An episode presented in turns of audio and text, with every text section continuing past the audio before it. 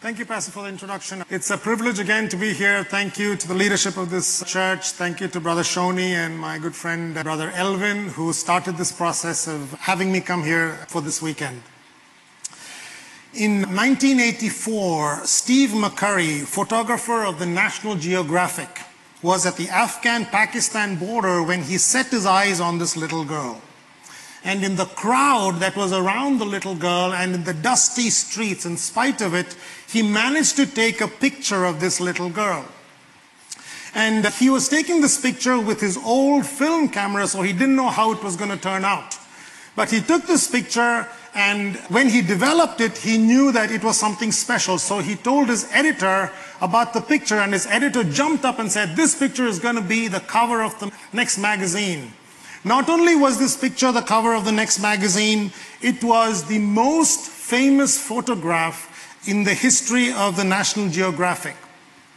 This was a picture of 12 year old Sharbat Gula, a Pashtun orphan in the Nasir Bagh refugee camp. Her innocent voice through this picture drew attention to the plight of people in the refugee camps. And as a result, many people volunteered to come to work in the refugee camps. And the National Geographic itself started a fund for the Afghan children that were destitute.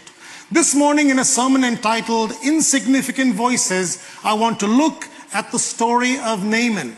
Turn your Bibles, if you will, to 2 Kings chapter 5 and verse 1 through 27. So, what we're going to do is we're going to look at this entire chapter, but there's no time to go verse by verse. We will pick out some verses, and my focus is to talk about some insignificant voices that are in this chapter, in this story. It's a very common story.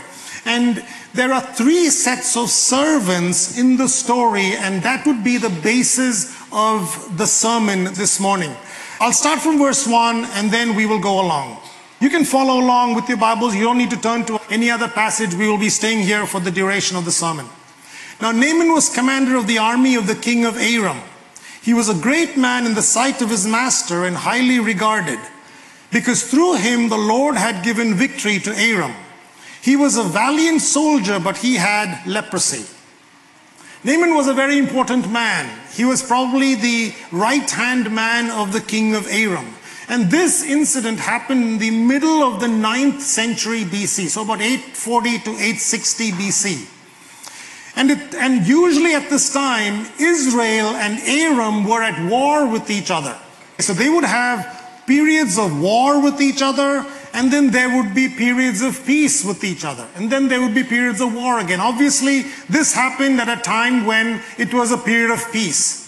Now, if you've had a couple of kids at home, this is how it usually is. There is a period of peace when everything is going great and amazing, and then uh, there's a period of war where everything goes downhill.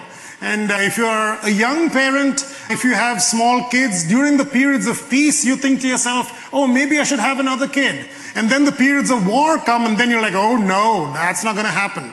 So this is how it was. There was periods of peace and periods of war, and this obviously happened during a period of peace. It says here, the Lord gave victory to Aram. Isn't that surprising? The Lord gave victory to Aram. Aram was an enemy of Israel. Israel was God's chosen people, and it says here that God gave victory to Aram. You would think that the enemies of God's people, God would be against. But God is able to use anybody He wants for His glory. God can use enemies to grow us. And that is why we shouldn't be fighting against people because we don't know if God is working for them. God may be fighting for them, and if we fight against people, we'll be fighting against God. We just assume that if God is for us, he is against those people that we don't like, our enemies. Ephesians chapter 6, verse 12, it says, Our struggle is not against flesh and blood, but against the rulers, against the authorities, against the powers of this dark world, and against the spiritual forces of evil in the heavenly realms. We understand the second part of this verse, that our struggle is against the spiritual forces of evil. But sometimes we forget about the first part of the verse, which says, Our struggle is not against flesh and blood. So that's why we need to be careful in dealing with people because our fight is not against people and God may be fighting for them. Think about a person that you think is against you. Maybe your boss, maybe your neighbor who keeps throwing their trash across the wall, or maybe your parent. You know, most, most teenagers think that the parent is the enemy, so it may be your parent. How do you know that God is not fighting for that person? God may be doing something in them and through them that we don't really know. And so we need to be careful when we deal with people just in case God is fighting for them. Verse 2 says, Now bands of raiders from Aram had gone out and had taken captive a young girl from Israel, and she served Naaman's wife. Verse 3 She said to her mistress, If only my master would see the prophet who is in Samaria, he would cure him of his leprosy. And here we have the first voice, the soft voice of belief. This young girl was the soft voice of belief. This little girl is in the house of Naaman, and she is a prisoner of war. It's possible that when Naaman and his army went to Israel and killed people, they probably killed her family. They probably destroyed her home. And so she has been captured and in a foreign country, in a foreign, under foreign people, a servant. She could have been free at home. But she's here in a foreign country, a prisoner of war, and she has no resentment. You know, if I was a prisoner of war and I was in my captor's house, I would have some kind of resentment. If I was a prisoner of war and, you know, I was made the gardener or something, at my captor's house, I mean, I would cut off all the plants instead of actually growing them. And if I found out that my captor had leprosy, what do you think I would do? Yes, praise God. God has finally answered my prayer. Lord, not only leprosy, give him an aneurysm, I would have prayed. But what did this lady do? She's much better than I am. She said she had a simple belief and boldness, and she was the voice of belief to her captor. Let me ask you a question. Who are you the voice of belief to? Who are you the voice of belief to? We are all we are all in a journey, right? We are all in a spiritual journey. And in Ephesians 4, it says that we're all growing unto Christ who is the head. So we can have interactions, or we should have meaningful interactions with people where we move people to the next step in their spiritual journey. How many meaningful interactions have you had in the last month that you could have had a spiritual conversation? Especially when people have a need, we can be that soft voice of belief and speak relevant truth. So Naaman told this to the king, and the king planned to send silver and gold, and he sent a letter with Naaman to the king of Israel. Verse 6 The letter that he took to the king of Israel read, With this letter I'm sending my servant Naaman to you, so that you may cure him of his leprosy. As soon as the king of Israel read the letter, Watch this. He tore his robes and said, Am I God? Can I kill and bring back to life? Why does this fellow send someone to me to be cured of his leprosy? See how he's trying to pick a quarrel with me. I mean, the panic of the king is hilarious. I mean, he's getting all worked up. He's going all out crazy. The servant girl in a foreign country knows about the man of God in Israel, while the king of Israel, who's supposed to work with the prophet of God to find out God's will, does not know about the man of God. Verse 8 When Elisha, the man of God, heard the king of Israel had torn his robes, he sent him this message Why have you torn your robes? Have the man come to me, and he will know that there is a prophet in Israel. So Naaman went with his horses and chariots and stopped at the door of Elisha's house. So he went with regalia, with pomp and circumstance, and he stops outside Elisha's house. But look what happens next. Verse 10 Elisha sent a messenger to say to him. Elisha did not care about his pomp and circumstance. So he sent a messenger, and this is what he said Go wash yourself seven times in the Jordan, and your flesh will be restored, and you will be cleansed. This was an easy solution, right? He's got leprosy. Go dip yourself in the Jordan seven times, and you'll be cleansed. Well, what did Naaman think about this? In verse 11, Naaman went away angry and said, I thought that he would surely come out to me and stand and call on the name of the Lord his God, wave his hand over the spot and cure me of my leprosy. Are not Abana and Pharpar, the rivers of Damascus, better than all the waters of Israel? Couldn't I wash in them and be cleansed? So he turned and went off in a rage. There were three things that Naaman didn't like. He didn't like that Elisha didn't come out to meet him. But Elisha didn't want anything to do with his riches and his pomp and his position or anything. So Elisha sent a messenger. The second thing that Naaman didn't like is he didn't like the Jordan River. I mean, well, the Jordan River was probably a muddy river at that time, and he didn't like it. Third, he didn't like that he had to do something to get healed. He wanted Elisha to come and wave his hand. Where is your skin disease, sir? My skin disease is on my face. All right, I will wave my hand over your face and heal you. Where is your skin disease, sir? My skin disease is on my hand. All right, I will wave my hand over your hand and heal you. He thought Elisha would wave his hand, but he didn't, he didn't want to do anything. Which raises a question why does God ask us to do something? What usually God asks us to do is something very simple, but He does ask us to do something. If you want to be saved, Jesus did all the work. But Romans 10 9 says, if you confess with your mouth Jesus is Lord and you believe in your heart God raised him from the dead, you will be saved. Why didn't God say, okay, Jesus died for you, now everybody's going to go to heaven?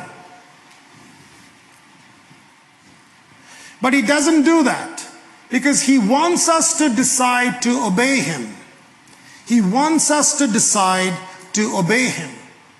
So He gives us a simple task that He, he forces us to choose to obey Him. When the people of Israel were wandering for 40 years in the desert and they came across the Jordan River, which was on flood stage, at flood stage at the time, they crossed the Jordan River, came to Jericho. Did God say, okay, as soon as you cross the Jordan River, you've been wandering 40 years, as soon as you cross the Jordan River, you will find that the walls of Jericho have fallen down. Is that what happened? No, God wanted them to do something because God wants us to decide to obey Him. You see, it is not in the water of the Jordan that was the healing, it was in the willingness to obey and in the power of God where the healing was. So even though Naaman went away in a rage, the real issue here is pride. So what did Elisha do? Did he say, Oh, Naaman, I'm so sorry. Come back here. I should have recognized your, your pomp and position. Let me wave at you and cure you of your leprosy. Did Elisha do that? Absolutely not. Because it's your problem. You have leprosy. You want to be healed. You have to choose between pride or deliverance. You want to hold on to pride? That's on you. God wants us, and that's why God wants us to confess and repent because it shows that we are letting go of our pride so that we can get deliverance. Verse 13 says, Naaman's servants went to him and said, My father, if the prophet had told you to do some great thing, wouldn't you have done it? How much more then when he tells you, Wash and be cleansed? And secondly, we have the same voice of reason the same voice of reason. The solution to the problem is so simple. It is so simple and it made sense to do it, and because there is nothing to lose. All he had to do was dip himself in the Jordan River seven times. Not come back weekly and dip yourself in the Jordan River seven times. Not come back monthly or annually and dip yourself in the Jordan. Just one time. Go to the Jordan River, dip yourself. It's a simple task. You can choose to do it. To show you how easy this solution is for a chronic problem, let's see if this could be a solution for some of our chronic problems. So let's say you have type 1 diabetes and you say, Lord, I've got type 1 diabetes. I'm so sick of giving Novolog and Lantus to myself. you know, four times a day. Can you heal me of my chronic disease? And God says, Oh, yeah, that's great. Go to Lavon Lake and dip yourself seven times, and your type 1 diabetes will be gone. You see how simple that solution would be? What if you say, Well, Lord, I'm in um, first year of college and I'm struggling with my grades. My parents think I'm a genius and they keep talking about me to my church members, but I know the truth. You know the truth. I want you to help me with my, with my grades. And God says, That's great. I'm going to answer your prayer. So instead of you having to study, go to Grapevine Lake and dip yourself seven times and your grades is going to improve overnight. The solution is so simple. But Naaman didn't like the disrespect. He didn't like the solution, but his servants talked sense to him. And in a fascinating way, Naaman is both proud and humble at the same time. He's proud for the reasons that we talked about, but he's humble enough to listen to his servants. He's humble enough that the servants knew that they could tell him that they could oppose him. You see, this man is a very important man. And surely not one to be easily opposed. But his servants knew his character that they could tell him something that he didn't like. Let me ask you a question. Who is the voice of reason to you? Who is the voice of reason to you? I know that you're smart. I know that you're somebody. I know that you're educated. I know that you're experienced. I know that you're accomplished. But we need somebody who is the voice of reason to us, that can tell us no, that has the freedom to tell us no. The Bible is full of stories of great people who fell, from Noah to David to Peter. In 1 Corinthians chapter 10 verse 12 it says, so if you think you're standing firm, be careful that you don't fall. Verse 14 So he went down and dipped himself in the Jordan seven times, as a man of God had told him, and his flesh was restored, and he became clean like that of a young boy. And after that, Naaman comes back to Elisha, and he thanks him, and he urges him to take a gift. Naaman came with 750 pounds of silver and 600 pounds of gold as a gift. 750 pounds of silver, 650 pounds of gold to give as a gift. And he comes with all this gold and silver and 10 sets of clothing and wants to give it as a gift to Elisha, and Elisha would have none of it. Elisha staunchly refused the gift. After he left, though, Elisha's servant Gehazi secretly runs after Naaman and lies to him. He says, Well, you know, actually, Elisha really wants this gift. There were a couple of, um, you know, prophets that came, and he wants this gift. So, can you give me one talent of silver and two sets of clothes? Naaman had come with 10 talents of silver, but Gehazi said, I just want one talent of silver and two sets of clothes. So Naaman said, No, no, no. Take two talents of silver and two sets of clothes. And the delivery is free. I will come and drop it at your place. So he sent his servant and went to Gehazi's home and dropped the gift at Gehazi's place. Gehazi takes it to his house, packs it in, and verse 25 says, When he went in and stood before his master, Elisha asked him, Where have you been, Gehazi? Your servant didn't go anywhere, Gehazi answered. Did you eat the cookie and drink the milk that was on the table? Gehazi shook off the crumbs from his shirt, wiped the milk mustache off his face, and said, No, I did not. Verse 26 But Elisha said to him, Was not my spirit with you when the man got down from his chariot to meet you? Naaman's leprosy will cling to you and to your descendants forever. Then Gehazi went from Elisha's presence, and his skin was leprous. It had become as white as snow. What a contrast to the soft voice of belief and the same voice of reason. Here was the selfish voice of desire. Elisha refused the gifts, but Gehazi used Elisha's name and dishonored God. he dishonored God for the sake of his physical desires. Compared to our love for God, how strong is the voice of desire in us?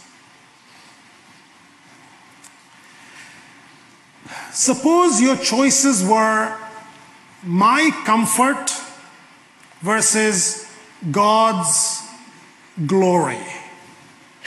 Right? My comfort, I can pray for my comfort or God's glory. What would we pray for? Well, ideally, we'll pray for both. Right? That's what we do. Lord, I want all these things for my comfort, all my prayer requests for me, and I want you to use it for your glory. Right? That's what we pray. We want both, which is great. I'm not, it's not that God cannot do that, and many times He does. We are encouraged to pray for ourselves. God wants us to pray for ourselves. God answers prayers that we pray for ourselves. But what if we had to choose between our comfort and God's glory? You see, God may sometimes put us in a place where He wants us to choose. He wants us to choose.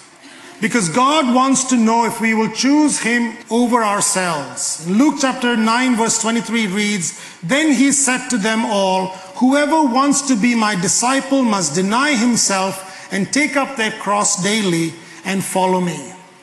Would we choose God and His glory if it meant that our prayers would not be answered?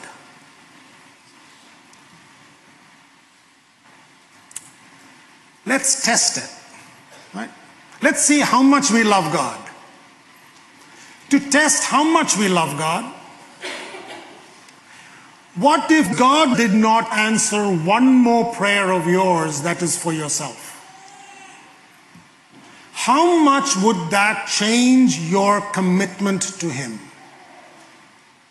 If your commitment to Him changes even a little bit, that means on some level we have been seeking God for our own selves. Isn't it?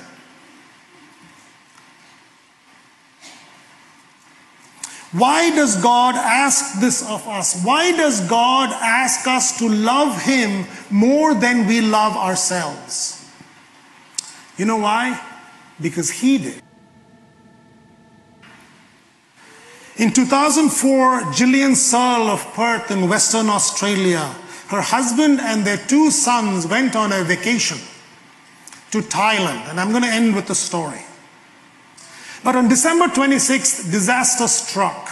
A massive earthquake occurred that caused a tsunami that killed 230,000 people in 14 countries. It was an earthquake so big that the, that the whole earth vibrated one centimeter. Jillian and her family were at this seaside resort relaxing with their two kids. And Jillian's husband went up to the room to get some towels. So Jillian was by herself with her five year old and her two year old when the 20 foot wave came across. She quickly grabbed, with her one hand, she grabbed something stable. And then she had to make a choice that no parent ever wants to make because she had to choose in a split second whether she was going to grab on to the two year old or to the five year old. She had no time to think and she grabbed on to the two year old. And in grabbing on to the two year old, she decided to let the five year old go. You see, ladies and gentlemen, 2,000 years ago when Jesus died, he had to choose between his life and our salvation, and he chose our salvation. God had to choose between his son's life, and if he chose his son's life, we would all be eternally condemned. But he had a choice to make, and he chose us. And because he chose us, he had to let his son go and face his full wrath. He chose us. Amen. Thank you.